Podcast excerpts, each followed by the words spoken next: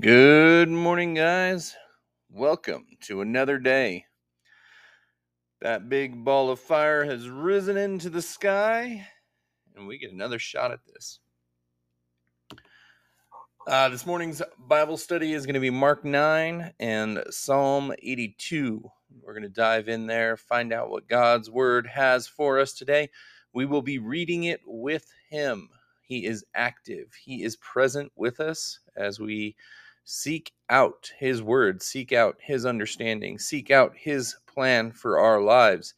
Uh, we're going to take that right back to Him in prayer. We are going to be working out our faith. We're going to be talking to Him about what we understand, what we don't understand, what we are struggling with, and what we're attempting to do about it. We're taking all of that to Him. We're talking to Him about it, working through things with Him.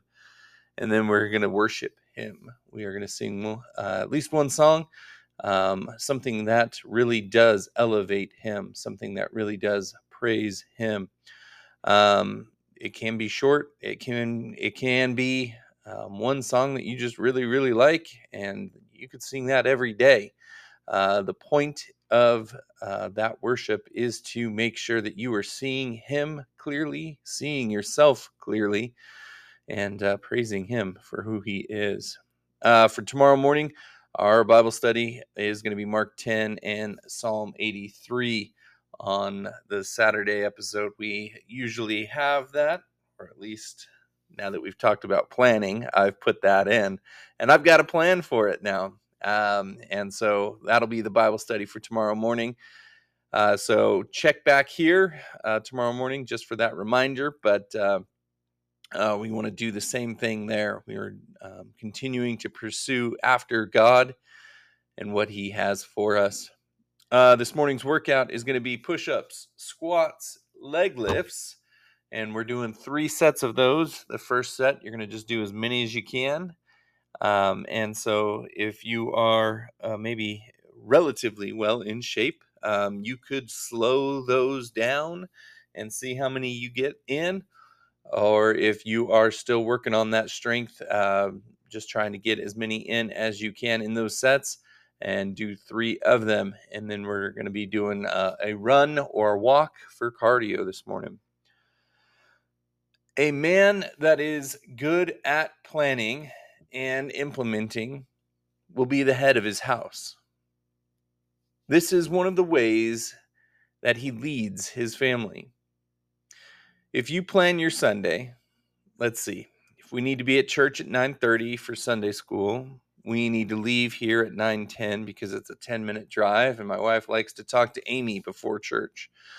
So that means I need to have the oldest son up by 7:45 and the two younger ones uh, by 8 along with waking up my wife. Uh, breakfast needs to be made by 8:15. We'll do egg sandwiches this morning and then uh, you implement that plan.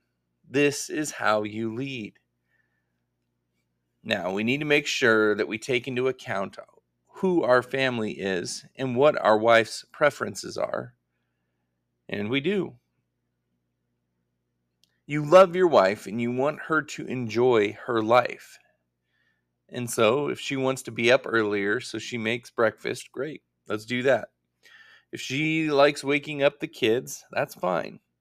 But there also needs to be a balance between you two so that you can do the parts that you feel like you need to do to keep you engaged, to keep you leading through the morning. If she takes all of it, you feel like you have no ownership, no role in it, and then you struggle to be engaged. You struggle to lead. And so you need to have some parts of it, and you and her need to figure out which parts those are. Which parts do you need to own to feel engaged, to feel like you're doing your part? Now that's not just a feeling. Um, we we don't we we we give some thought to our feelings, um, but this is more about uh, the engagement level that you need to be able to con- consistently play your role in this. Um, and if you don't have that ownership over certain pieces, you may not feel that, which means you disengage uh, which is not what we want. There will be those days where things go to plan. Those are the days we get to see you really put to use what you have learned about planning and implementing. This is where your ability to adjust the plan gets put on display. And so, when those hard days come, do not shy away from them, embrace them. This is your opportunity to grow. This is your opportunity to put that skill set to the test. Your ability to plan, implement, and lead needs to be pro- progressing with you through life. It needs to be something you are passing on to your kids. How do you train this train them up in this skill? How do you do this in a way that grows them? How do you give them certain aspects of this to get their engagement, to get their ownership of getting up and putting a plan in place and following through on that plan. Now, men and women are different. If your wife grew up in a home without a father or with one that was a poorer example than the one you are striving to set, then we need to talk about this. Your plan to live this way will need to include more conversation with your wife, more time for implementation. You can't just dive in with this with her. It's not going to go well. This needs to be something that is planned, discussed, and implemented in a way that allows her to come along with it. This is your chance to lead better. If your wife grew up in a home where her mom did everything, she may or may not love the idea that you are taking things off of her plate. She may feel less useful we don't want that. We don't want her to feel that way. She needs some of that ownership as well. But most men need a sense of ownership around these things if they're going to lead. And so that middle ground is what needs to be discussed. You guys will have to figure out a way to divvy this up because both of you are trying to live rightly before God. Both of you are trying to put yourself in a position to give a good account for what you did with this life. For the young men that are not at this place in life, I need you to be getting prepared for this. This is a part of the conversation you need to be having with the girl that you might be talking to the success of your marriage depends on how you two align in your faith, in how you see the roles, and your ability to communicate. The two of you, your uh, ability to communicate. Do not underestimate these. I'll throw in finances there. How well you align on finances, how you spend money. That's a deep conversation that you need to have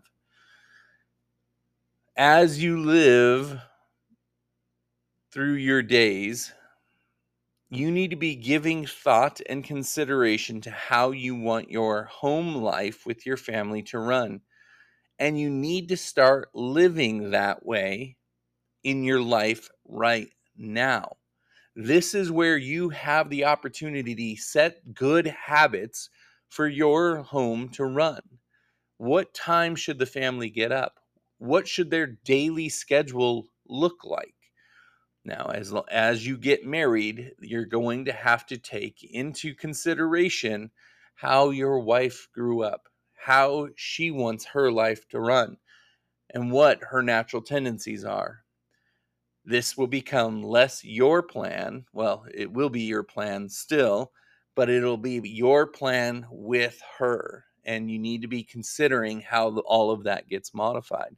But right now, you have this opportunity to set in good habits for yourself. To be a good leader, you will need good habits that are very well ingrained. Your preparation for the husband you will be, the father you will be, it starts now. Do the prep work now. It is much harder to gain that ground when you are in the middle of doing it, let alone studying how it should be done. And that brings me to those guys. For those that may may not have taken these steps during their time as a single man, it's time to put those long hours in. We need to do the cram sessions late into the night or early in the morning before everyone gets up. Get a plan together to start figuring out where you are, where you need to be, and how to get there. This is going to require a few late nights, early mornings as you plan, as you research, as you read on how to do these things better. And then it's going to take some time to implement new habits, implement new ownership. And all of this will have to have more conversations with your wife. And so, if you haven't been taking good care of your marriage, add that to the plan think through what damage you may have already done and what it's going to take to regain that ground. But get started. Time is short, things move far too fast. Sin gets its footing in far too easily. So start, start, get engaged, take ownership of the way things are going. It starts with you. And I don't want you to just stop with where your family's at. I need you looking down the road in front of your family. We need you to be leading well into the unknown before them. So study and plan what that path looks like and then get to implementing it. When we talk about studying and planning, God's word is the first place and the most critical one in our planning. It is God's truth. It is our understanding of this world because we believe the King. We believe the one that is the way, the truth, and the life. And so all of our hope for this life and the next starts with God's word, with Jesus. And so we pursue him, we follow him. And that's where our majority of our research for how to lead a family will come from because Jesus is that example of how to lead in this world. And we want to learn how to do that from him. We want to become more and more like him. When a kid is asked about who God is, usually their description is a description of who their father was. Is he cold and distant? Did he ever show up? Or is he loving? Is he engaged? Is he balanced? Is he mentally healthy? All of these things play into how we reflect Jesus to our kids, to our wives. We need to be taking this seriously. We need to be engaged. We need to be growing as men before God. And so, if you have work to do one on one before God, get to that work. Then get to work on your marriage, on getting to know your wife, keeping that going. And then get engaged on how do you lead your kids? How do you train them up in this lifestyle? All of this is going to take planning and implementation. This is why we've covered this topic. And so for today, I want you to do a review. How are you doing? Where do you need to improve in this? And then I want you to put a plan in place to start addressing those issues, those low points. All right, guys, that's all I've got for you today. Thank you for listening as always, please share this podcast, help spread the word, and uh, help other men start making progress on the reflections that they should be, that they are of Jesus. All right, let's get out there. Make the most of it. Have a great day.